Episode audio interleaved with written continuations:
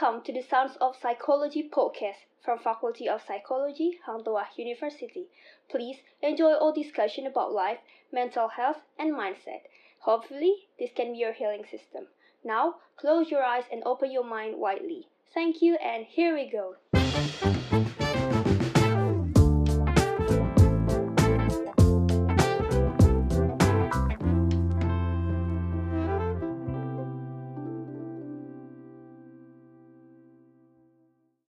Halo sahabat psikologi, kembali lagi di Sound of Psychology Podcast bersama saya Koif dan episode kali ini adalah episode yang spesial loh. Kenapa? Karena narasumber kita bukan lagi dosen, melainkan dari mahasiswa Fakultas Psikologi Universitas Hang Tuah agar kita dapat lebih kenal dekat dengan lingkungan Fakultas Psikologi Universitas Hang Tuah. Dan kali ini kami akan mengangkat tema mengenal lebih dekat dengan organisasi BEM dan kali ini saya tidak sendirian loh. Saya akan ditemani oleh narasumber yang tampan sefakultas, yang mana beliau juga sebagai Presiden BEM Fakultas Psikologi Universitas Hang Tuah. Langsung saja kita sambut Mas Novan Alif Isnain. Bagaimana Mas kabarnya? Alhamdulillah baik. Wah ini Mas Novan ini ini ya apa namanya uh, masuk di prokernya sendiri. Gak apa-apa lah. Sekali-sekali. Uh, iya. Uh, kalau boleh tahu kesibukannya akhir-akhir ini apa aja, Mas? Kesibukannya sih ya pasti hmm, ngurusi anggota BEM sih kayak program kerja gitu kan, terus kuliahan gitu kan. Ya yes, gitu-gitu aja sih rutinitasnya. Wah, berarti amat sangat sibuk ya ngurusi uh, BEM dan juga ngurusi perkuliahan pasti bakal super super hektik gitu ya dari Mas Novan ini. Nah kali ini kan temanya adalah organisasi BEM. Kita mengenal lebih dekat dengan organisasi BEM. Nah Mas Novan sendiri kan selaku Pres BEM Fakultas Psikologi nih. Nah mm-hmm. di sini aku mau nanya-nanya nih tentang BEM. Nah menurut Mas Novan sendiri apa sih BEM itu? Hmm, BEM sendiri itu kan sebenarnya pendekan dari Badan Eksekutif Mahasiswa kan. Nah, yeah. nah bisa dilihat kan di situ Badan Eksekutif. Eksekutif kan kayak sebuah uh, badan yang khusus gitu kan.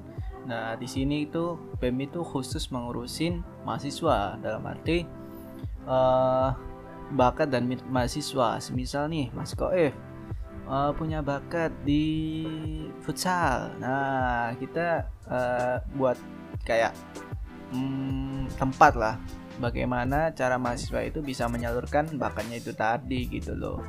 Nah sebenarnya juga hmm, nggak hmm, hanya itu aja, kayak seni juga ada gitu kan, ada Kementerian Seni dan Budaya yang mana uh, semisal ya saya ambil contoh Mas Koif lagi deh kan Mas Koif juga multi talent. Nah, hmm, itu misalnya bisa mm, main gitar. Nah, itu kita ada program kerja yang menampung bakat Mas Koef. Contohnya kayak uh, si Konek gitu kan, gitu.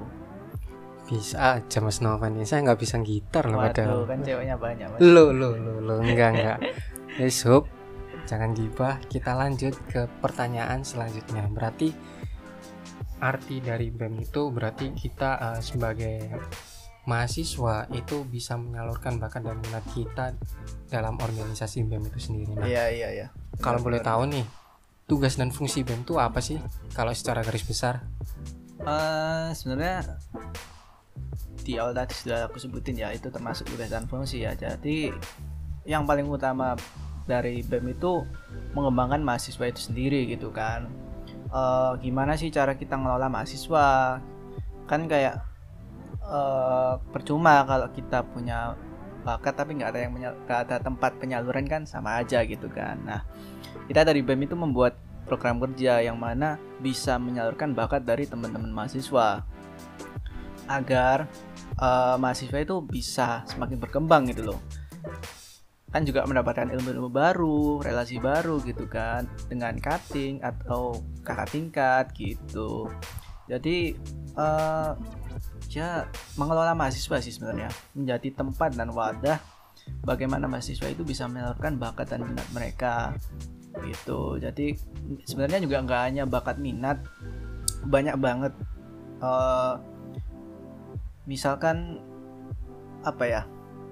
Kayak mahasiswa nih punya jiwa kepemimpinan. Nah itu bisa tuh disalurkan di BEM kan juga ada tuh jadi presbem gitu kan jadi kepala kementerian. Nah itu juga bisa jadi sekretaris bendahara gitu. Kayak gitu sih sebenarnya. Hmm, berarti nggak cuma untuk ngembangin bakat tapi juga ngembangin soft skill juga termasuk ya, soft ya, skill bener, bener. berorganisasi itu tadi. Benar sekali. Nah kan mungkin bagi mahasiswa baru ya ini aku ambil perspektif dari mahasiswa baru. Nah mahasiswa baru tuh kalau kita nggak asing kan pasti dari SMA-nya kan pasti ada yang namanya organisasi OSIS. Ya benar. Nah, eh, kan pasti mereka ngira OSIS itu sama nggak sih sama BEM? Nah, menurut Mas Novan sendiri nih sebagai pres BEM kan, apa sih bedanya BEM sama OSIS tuh? Sebenarnya kalau dari nama aja udah beda sih ya. Tapi yang lebih mendetail lagi itu sasarannya. Kalau OSIS kan lebih ke siswa, siswa SMA, SMP gitu kan kalau BEM kan mahasiswa gitu loh. Nah BEM itu juga uh, terbagi lagi ke BEM universitas maupun BEM fakultas gitu loh. Nah kalau uh, OSIS kan hanya di ruang lingkup sekolah itu aja gitu loh. Jadi misalnya SMA X ya udah SMA X itu semuanya tiga angkatan itu kelas 10, 11, 12 ya itu aja gitu yang diurusin. Tapi kalau BEM kan ranahnya banyak banget kan gitu. Jadi kalau BEM uh, lebih kompleks daripada OSIS. Kalau BEM sama OSIS sama-sama ada pembinanya. Cuman kalau uh, OSIS kan masih dalam kontrol guru. Kalau BEM juga dikontrol sama pembina, tapi kita sebagai mahasiswa kan uh, sudah lebih di atas dari siswa. Maha kan maha kan artinya tinggi, besar gitu kan. Nah, itu uh, kita lebih uh, secara mandiri gitu jadi kayak pembina mengarahkan uh, sedikit-sedikit sekiranya kurang gitu kan tapi kita sebagai BM itu harus bisa bekerja sendiri gitu jadi kita dituntut kritis berpikir kritis sih sebenarnya jadi karena ruang lingkup kita itu sudah ke apa ya dunia luas. Yeah. Kalau OSIS kan ya kita masih di umur berapa gitu kan. Yeah. Tapi pemikiran mahasiswa kan sudah dewasa banget gitu lah. Itu juga uh, mengarahnya juga nanti pembiasaan ke masyarakat. Dalam arti hmm. ketika kita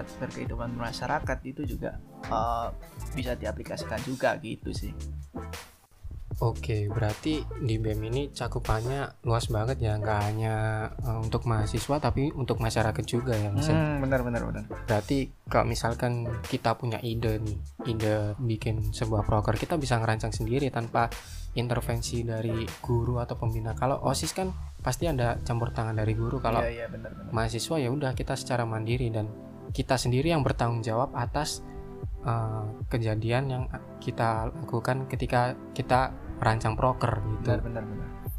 Berarti sangat-sangat bermanfaat sekali ya BEM ini bagi kehidupan mahasiswa bukan hanya mahasiswa tapi kehidupan bermasyarakat juga gitu. Iya. Benar. Uh, pertanyaan selanjutnya nih. Nah, Mas Novan kan selaku presiden BEM Fakultas Psikologi Universitas yang tua. Nah, di BEM Fakultas Psikologi itu kementeriannya apa aja ya kalau boleh tahu Mas Novan? Oke, kalau kementerian sendiri itu di BEM Fakultas Psikologi Universitas Tua itu ada 8. Nah, salah satunya itu BPH. BPH atau Badan Pengurus Harian yang terdiri dari aku sebagai Presiden BEM, terus ada Bramasta sebagai Wakil Presiden BEM, ada Sekretaris 1 Ima, dan Sekretaris 2 Nadira, Bendara 1 Erlas, Bendara 2 Restu. Nah, di bawahnya itu ada Kementerian Seni dan Budaya. Nah itu uh, tugasnya sih lebih ke kayak ya kayak yang di awal tadi kan aku bilang ke Mas Kaif kalau misalnya Mas Kaif bisa bermain gitar punya bakat bermain gitar itu uh, ada program kerja yang bisa menyalurkan bakat dari Mas Koif kayak namanya Sikonek nah Sikonek itu sebenarnya kayak perayaan ulang tahun fakultas psikologi setiap tahun Nah itu nanti ada penampilan-penampilan dari mahasiswa gitu. Terus ada Kementerian Kajian dan Ilmuwan. Itu kayak membahas isu-isu terkini gitu. Terus kayak contohnya program kerja ini podcast nah itu kan yang dibahas kan banyak tuh nah. itu kan juga menambah ilmu betul sekali nah terus kajian sih kayak ya misalkan uh, bahas tentang ilmu-ilmu psikologi sih lebih banyaknya gitu karena kan kita uh, fakultas psikologi gitu. Terus Kementerian Pengembangan Organisasi. Nah ini tuh tugasnya mengawasi kinerja setiap anggota BEM. Nggak hanya kementerian dan anggota tapi juga BPH gitu. Jadi misalkan aku pun sebagai presiden BEM juga bisa kena eval kalau misal aku uh, tidak menjalankan tugasku dengan baik gitu. Terus kalau selanjutnya ada Kementerian Ekonomi Kreatif. Nah di sini uh, untuk tugasnya itu Kementerian Ekonomi Kreatif kayak membuat sebuah inovasi. Uh, contohnya kayak berjualan baju gitu kan. Terus uh, tote bag terus ada juga PDH gitu PDH fakultas yang warna ungu gitu.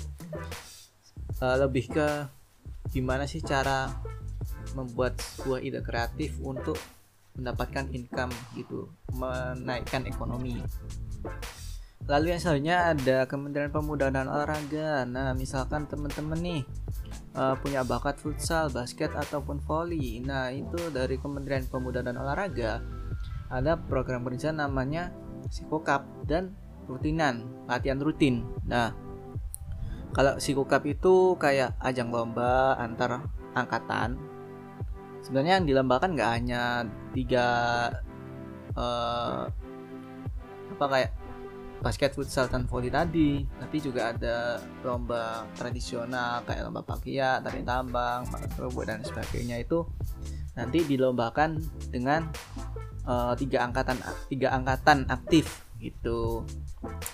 Terus latihan rutin juga ya latihan-latihan biasa sih. Juga ada coachnya gitu Terus selanjutnya ada Kementerian Hubungan dan Masyarakat. Nah, di sini itu untuk tugasnya uh, di Kementerian Hubungan dan Masyarakat mereka jadi uh, pintu masuk sih lebih tepatnya. Jadi misal ada BEM luar, mereka mau mengkontak BEM Fakultas Psikologi, mereka uh, akan menghubungi hubungan masyarakat.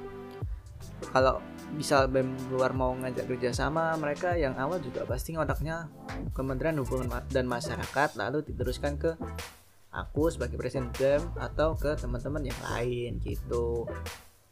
Terus ada Kementerian Sosial dan Masyarakat. Nah ini untuk tugasnya sih lebih mengarah ke uh, kayak kesosialan ya. Jadi misalnya ada bencana alam itu di Kementerian Sosial dan masyarakat itu nanti akan ada open donasi gitu. Terus kalau ada misalkan kemarin ada program kerja itu hari kesehatan mental. Nah itu karena pandemi gini ya kita buat webinar namanya webinar kesehatan mental. Karena kita uh, juga memperingati hari kesehatan mental tapi juga memberikan uh, edukasi lah. Gimana sih uh, kan pandemi gini juga pasti teman-teman udah bosen di rumah aja kayak sumpah gitu kan. Kuliah daring terus nggak bisa ketemu temen di rumah terus gitu kan. Pasti kan kayak mental kita juga capek fisik juga kan. Nah itu yeah. akan ada edukasi dari uh, para ahli gitu. Kayak ya dari orang luar gitu kan. Yang pastinya psikolog gitu Terus yang terakhir ada Kementerian Media dan Informasi. Nah ini tuh kayak uh, mereka di bagian sosial media sih salah satunya. Kayak misal ada hari-hari besar, contohnya kemarin Natal ataupun Tahun Baru, mereka buat kayak hmm, poster gitu, nanti di post di Instagram.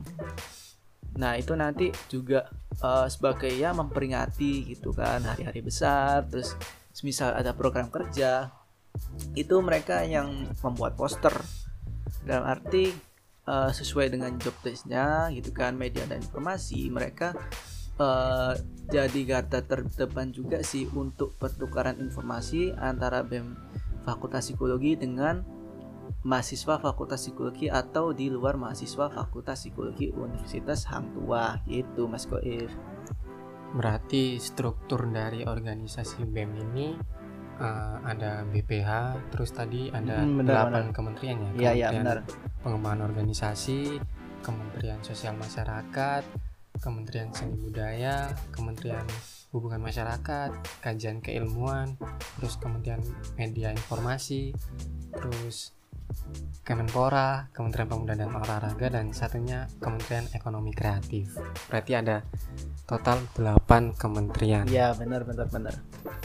Nah, menurut Mas Novan sendiri nih sebagai presiden BEM dan mungkin dulu juga pernah ikut BEM sebelumnya ya, namun jadi anggota di periode ya, sebelumnya. Nah, benar-benar. Benefit apa sih yang Mas Novan dapat ketika mengikuti organisasi seperti BEM ini? Uh, yang pasti benefit yang paling utama pengalaman sih, karena pengalaman juga nggak bisa dibeli gitu kan nah terus uh, kayak lebih kenal ke kakak tingkat terus punya relasi baru gitu. Kayak uh, gak hanya kenal di ruang lingkup fakultas psikologi ataupun ruang, lingkup universitas yang luas saja tapi juga kenal ke BEM universitas lain gitu kan juga kita ada program kerja namanya Safari BEM nah itu kayak uh, ibaratnya apa ya? Uh, studi banding sih. Kayak ya bertukar informasi.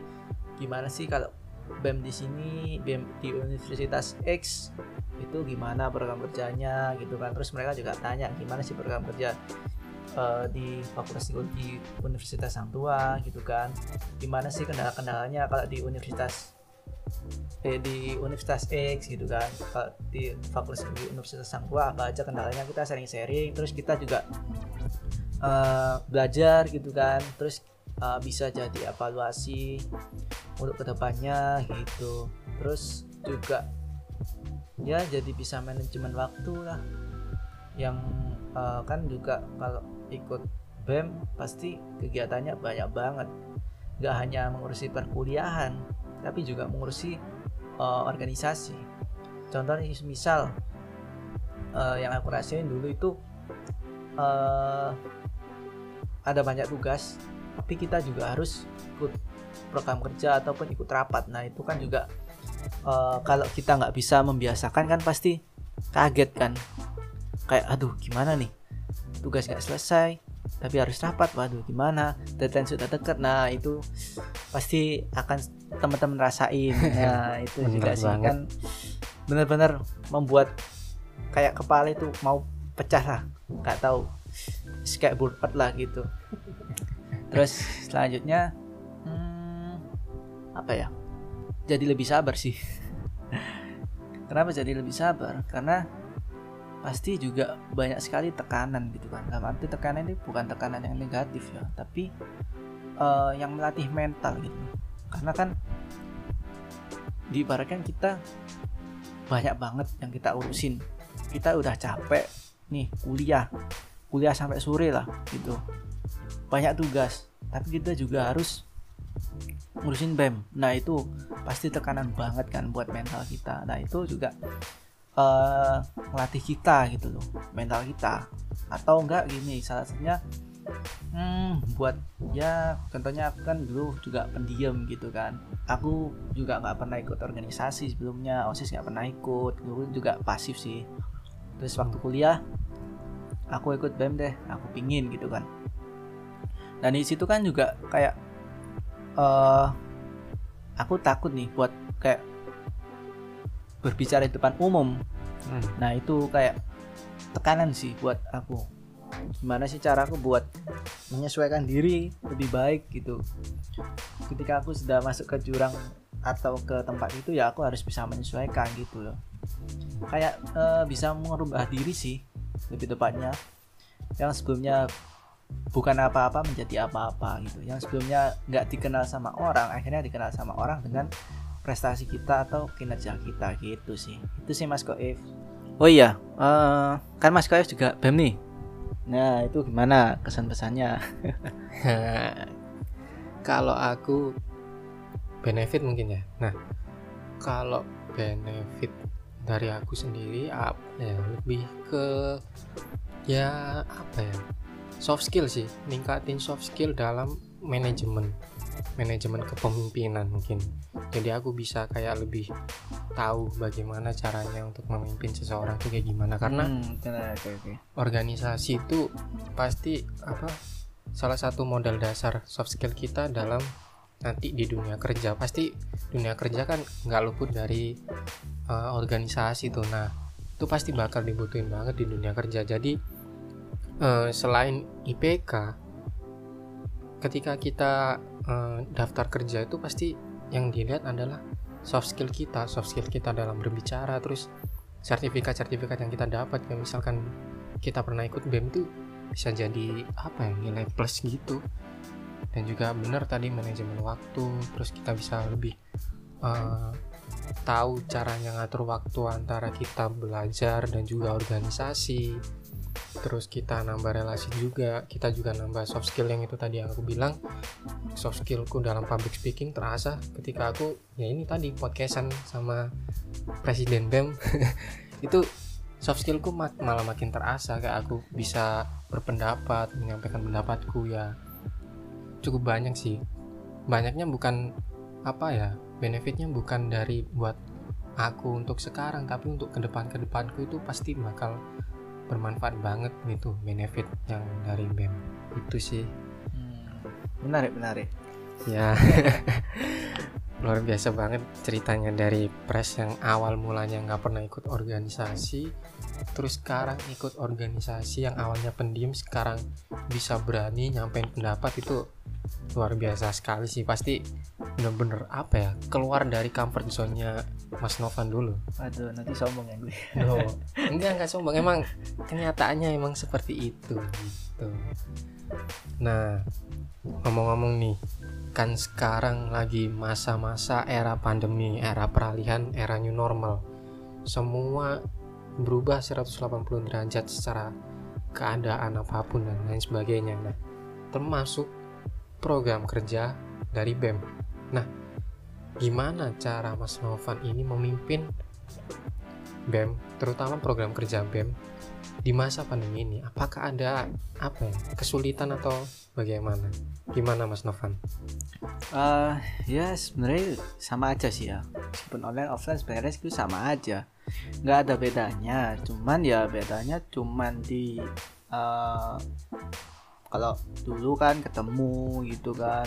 Terus uh, bisa ya kontak langsung kalau sekarang kan nggak bisa secara zoom itu yang beda cuma itu aja sebenarnya terus ya untuk cara memimpin sebenarnya uh, beda sih dari tahun-tahun sebelumnya. Kalau tahun-tahun sebelumnya kan bisa controlling nih secara langsung. Misal uh, program kerja si buka nah pasti juga aku di situ ngeliatin gimana sih uh, jalannya program kerja itu. Terus kalau sekarang mungkin ya cuma mantengin laptop ataupun by chat WA by grup gitu sih ya yang bedakan sih cuma karena sekarang pandemi ya harus lewat zoom. Itu sih mas Koef nggak bisa tatap langsung tatap muka langsung. Mm -mm kan pasti Mas Novan kalau biasanya membuat program kerja kan setiap periode kan pasti mengacu pada periode tahun lalu. Nah hmm, kan tahun tahun lalu kan offline. Nih nah tahun ini kan online. Jadi kak Mas Novan acuan dari mana ketika Mas Novan membuat program kerja itu kan? Dulu kan offline terus sekarang online. Pasti kan banyak inovasi baru yang iya iya benar. dimunculkan gitu. Nah itu inovasinya dari mana Mas? Kalau inovasi sebenarnya cuman apa ya kita ambil sarinya dari program tahun lalu ya. Jadi contoh misalkan fasilogi. Nah fasilogi kalau kan itu kan udah berjalan 2 tahun nih.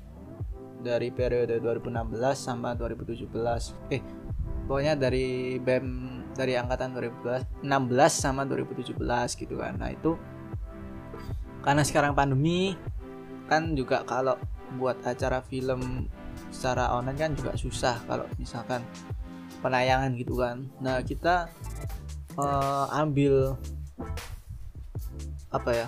Jalan tengah. Ya jalan tengah.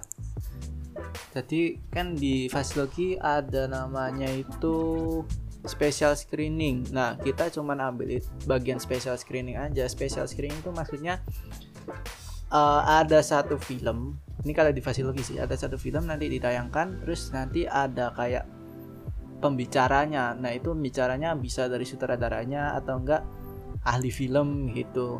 Kadang juga biasanya kalau special screening ada dosen dari fakultas psikologi sendiri sih. Uh, Pak Ahmad Fauzi karena beliau kan juga uh, punya apa ya minat di bidang film gitu loh. Nah jadi uh, Pak Ahmad Fauzi biasanya uh, beliau mengupas film itu dari sisi psikologi seperti apa gitu. Nah kalau sekarang juga uh, ambil di special screennya itu aja.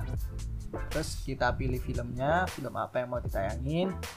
Terus kita hadirin pembicara. Nah kalau kemarin itu ada Pak Ahmad Fauzi itu sendiri dari dosen kita sendiri gitu kan. Terus ada Mas Haikal kalau nggak salah namanya itu juga sutradara. Terus satunya Mas siapa ya? Aku lupa namanya. Itu uh, sutradara dari film yang ditayangin gitu sih bagi yang belum tahu nih sahabat psikologi, fasiologi itu festival sinema psikologi. Iya, maaf. Ya, jadi itu kayak apa Mas Novan? Kayak yes. festival seminar festival film sih lebih tepatnya. Nasional. Iya, apresiasi kreator-kreator. Ya. Gitu.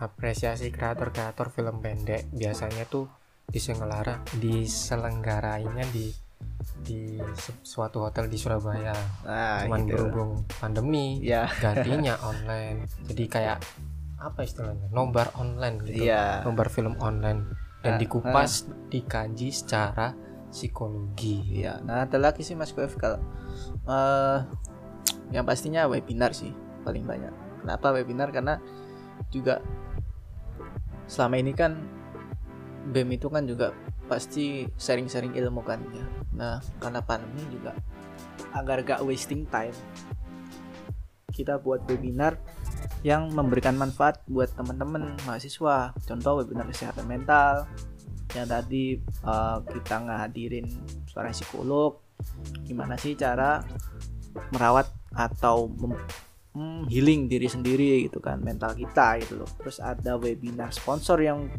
kemarin baru berjalan nah. sponsorship. Nah itu kayak gimana sih uh, cara bisa di approve atau di ACC sama pihak perusahaan kalau misal kita mau ngajuin sponsor ke kalau kemarin sih Telkomsel gitu contohnya kayak gitu terus juga ada kayak ini podcast gitu kan contohnya saksinya ini terus ada namanya uh, sharing session. Ya sharing session. Terus quiz sih quiz di Instagram BEM. Nanti juga kalau misal mas, teman-teman mahasiswa bisa menjawab bisa dapat hadiah. Ya pulsa lah gitu. Iya, podcast ini juga sebagai suatu program kerja peralihan karena dulu belum ada podcast, sekarang ada karena dulu sebenarnya sharing sesinya secara offline. Nah, ya benar-benar. Berhubung karena pandemi, akhirnya sharing sessionnya beralih media ke podcast dan hmm. kayak kita lebih mengenal apa ya mempelajari suatu hal yang baru kayak webinar kan pasti ya, kita ya, bener. tidak asing dengan zoom terus media podcast ini kita uh, uploadnya di platform-platform news platform-platform podcast kayak Spotify ya benar-benar Apple Podcast dan lain sebagainya dan menurut menurut aku sendiri sih dengan adanya pandemi ini ada manfaatnya juga yaitu kita mempelajari hal-hal baru yang sebelumnya belum pernah kita terpikirkan ketika offline gitu. Iya ya, sebenarnya juga dari adanya pandemi ini juga berubah sih semuanya gitu kan. Ya sebelumnya kita uh, dengan mudahnya ketemu koordinasi, tapi sekarang pandemi juga berubah 180 derajat gitu intinya tidak ada alasan untuk kita tidak berpikir secara kreatif kita tidak membuat suatu karya yang bagus ketika pandemi. Benar benar. Nah, nah pertanyaan selanjutnya nih.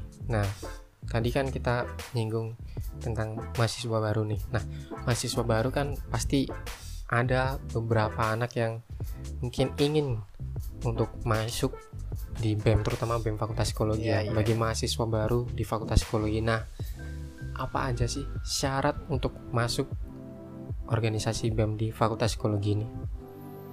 Kalau syarat sih yang pasti lulus PLO ya. Kenapa PLO? Karena PLO kan uh, leader orientation kan kayak orientasi awal dari mahasiswa baru di Fakultas Psikologi gitu kan. Ospek. Ya, ospek lah gitu. Nah, itu uh, kita juga buat untuk next periode juga mau buat uh, aturan baru sih. Jadi uh, untuk mahasiswa yang mau mendaftarkan BEM, mendaftarkan diri ke BEM itu harus lulus PLC atau psikoleader kampus. Kenapa? Karena juga itu salah satu bagian dari orientasi mahasiswa baru. Kalau semisal mereka nggak bisa lulus di kedua orientasi tersebut ya udah berarti nggak bisa daftar gitu. Berarti di seleksi administrasi aja udah gugur gitu loh. Terus uh, harus mem, uh, memilih kementerian yang sesuai dengan keinginannya sesuai dengan passionnya misal Mas Koef ini kan uh, pinter nih nah itu kan itu kan dia mendaftar di Kementerian Kajian dan Keilmuan gitu yang membahas tentang uh, ilmu-ilmu lah gitu. Ilmu bukan ilmu hitam ya. Tapi ilmu apa ya? Ya seputar psikologi gitu. Terus nah yang pasti juga uh, harus berkompetensi.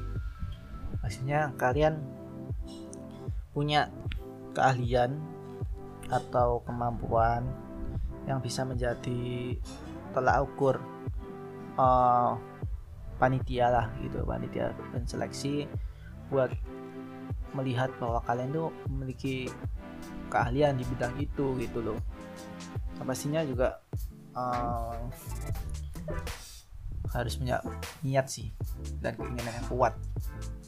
Itu aja sih mas Koef nah tadi kan disebutkan kalau misalkan harus pun harus berkompeten gimana kalau misalkan uh, ada nih anak yang ya seperti Mas Novan dulu sih ya, kayak ya. tadi Mas Novan bilang kan sebelumnya belum pernah ikut organisasi apa-apa terus uh, apa istilahnya ya uh, pendiam juga nah itu hmm. gimana caranya untuk anak-anak tersebut bisa ikut dan mungkin menjadi sa masuk ke salah satu syarat untuk masuk BEM itu tadi. Itu gimana mas?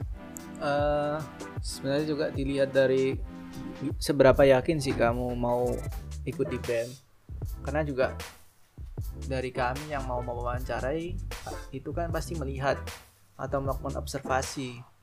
Gimana sih cara anak ini ngomong cara ini anak ini jawab attitude-nya seperti apa itu juga dilihat. Kalau semisal uh, ada salah satu uh, pendaftar yaitu berkompeten tapi attitude terus cara jawabnya uh, kurang. Ya sama aja gitu kan. Tapi kalau ada anak yang pendiam tapi attitude-nya baik terus cara jawabnya tepat gitu kan. Terus dari cara dia berperilaku itu bagus ya sopan. udah sopan gitu kan. Itu ya udah itu sih. Nggak hanya dilihat dari sisi luarnya saja tapi sisi dalamnya juga dilihat gitu. Berarti selain hard skill kayak kemampuan soft skill juga dibutuhkan juga ya? Termasuk iya, juga bener. salah satunya uh, attitude gitu. Iya bener soalnya kan kita juga nanti berhadapan sama dosen. Iya bener terus juga orang-orang luar juga kita membawa nama baik fakultas kita gitu. Oke menarik sekali pembahasannya. Uh, mungkin pertanyaan selanjutnya nih. Uh, gimana sih? Kalau misalkan ada nih mahasiswa yang dia pengen daftar BM gitu. Cuman dia kayak insecure mungkin bahasa bahasa kerennya ya. Insecure terus kurang percaya diri ketika ikut BEM tapi dia punya potensi untuk bisa ikut BEM nah, menurut Mas Nova nih apa yang seharusnya mahasiswa itu lakukan mahasiswa yang insecure tadi? Uh, sebenarnya semua itu kembali ke diri masing-masing ya. Kalau misal kita terus di zona nyaman juga ya kita nggak akan maju-maju. Kita akan tertinggal dengan teman-teman kita yang mereka berani break the rules diri mereka sendiri gitu loh. Karena juga uh, ya memang kepercayaan diri itu penting bagi kita semua kalau kita nggak yakin dengan apa yang kita lakukan juga cuma kan? Kita nggak apa ya kita pasti ragu-ragu. Nah ya paling kalau menurutku sih ya kita lihat lingkungan sekitar kita dulu ataupun kita lihat uh, tujuan masa depan kita kita mau jadi apa. Apakah kita, pasti kita kan punya keinginan untuk membahagiakan orang tua gitu eh. kan dan kita pasti punya keinginan untuk sukses di ke depannya. Kalau misal kita merasa insecure atau nggak percaya diri dengan potensi dalam diri ya kita bakalan kalah telak dengan rekan-rekan kita yang lain. Kita pasti tertinggal gitu loh. Intinya uh, apa ya cari support system yang benar-benar uh, bermanfaat bagi pribadi kalian masing-masing. Kan pasti banyak tuh support system yang mungkin menurut kalian toxic tapi menurut orang lain enggak. Jadi hmm, benar, benar, sesuaikan benar. pergaulan kalian dengan apa yang kalian nyamanin gitu. Jadi kalian bisa ikutan positive vibesnya itu tadi. Jadi kalau bisa ya misalkan kalian uh, apa namanya kurang percaya diri cari orang-orang terdekat kalian yang memang ingin ikutan organisasi juga gitu biar kalian ketularan keinginannya itu. Nggak kerasa nih udah sampai di penghujung pembahasan yang menarik ini dan menurut aku aku dapat apa ya banyak pelajaran dari Mas Novan ya terutama karena uh, Mas Novan yang awalnya nggak pernah ikut organisasi sama sekali terus tahu-tahu sekarang jadi presiden BEM jadi ya bener kata Mas Novan kita harus keluar dari zona nyaman kalian dan eh zona nyaman kita dan juga kita harus berani mencoba karena kesempatan tidak datang dua kali nah mungkin dari Mas Novan sendiri apakah ada closing statement nih terutama bagi sahabat psikologi yang ingin masuk BEM ataupun organisasi lain di luar sana? Uh, ketika kamu nggak berani mencoba, kamu pasti nggak akan tahu pengalaman apa yang kamu dapetin. Mungkin yang kamu ambil itu banyak sekali risikonya, tapi dari risiko yang ada itu pasti akan ada pengalaman. Karena setiap hal yang kita lalui pasti semua ada risikonya. Semua keputusan yang kita ambil pasti semuanya ada plus minusnya gitu. Tapi yakinlah pada dirimu sendiri kalau kita itu bisa gitu. Kita bisa keluar dari zona nyaman kita. Kita bisa hmm, berkembang lebih jauh dari teman-teman kita kalau kita punya keinginan kalau kita punya niat. Itu aja sih mas Goif luar biasa sekali closing statement dari Presiden BEM Fakultas Psikologi Universitas Tua ini. Dan terima kasih banyak atas kesempatan dan waktu yang diluangkan oleh Mas Novan karena Mas sama, Novan ini amat sangat sibuk sekali jadwalnya padat sekali. Dan Wadaw. terima kasih udah menyempatkan hadir di podcast ini. Semoga nanti kapan-kapan kita bisa kolaps lagi mungkin di podcast ini atau mungkin di acara lain mungkin iya, ya terima kasih Mas Goib terima kasih sahabat psikologi udah menyaksikan dan mendengarkan podcast ini hingga akhir Sampai jumpa di episode selanjutnya. Saya Koif dan saya Novan Alif Isnain. Pamit undur diri dan sampai Sampai jumpa di episode selanjutnya. Terima kasih. Thank you.